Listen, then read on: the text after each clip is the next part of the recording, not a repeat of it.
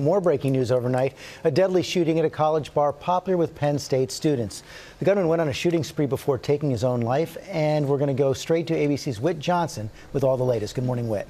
George, good morning to you. The rampage shaking this college town, leaving three different crime scenes. The shooter first opening fire at a bar, crashing his car, then breaking into a home where police say he killed the homeowner. An overnight shooting spree near Penn State, leaving three dead, including the gunman who opened fire at this popular college bar. There's a report of a shooting at PJ Harrigan. According to police, a 21-year-old man started shooting at the bar just before 10:30 Thursday night, killing a woman and injuring two others.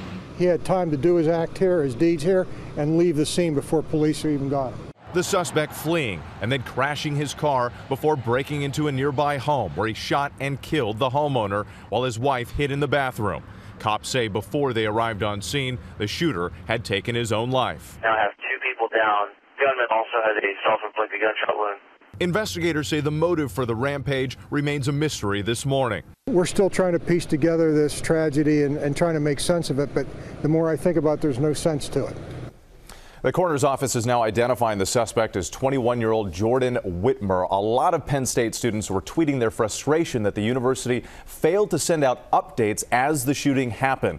The university said they understand the concerns, safety is a priority, and they are looking into those alerts this okay. morning. Thank you very much, Whit. Hi, everyone. George Stephanopoulos here. Thanks for checking out the ABC News YouTube channel. If you'd like to get more videos, show highlights, and watch live event coverage, click on the right over here to subscribe to our channel. And don't forget to download the ABC News app for breaking news alerts. Thanks for watching.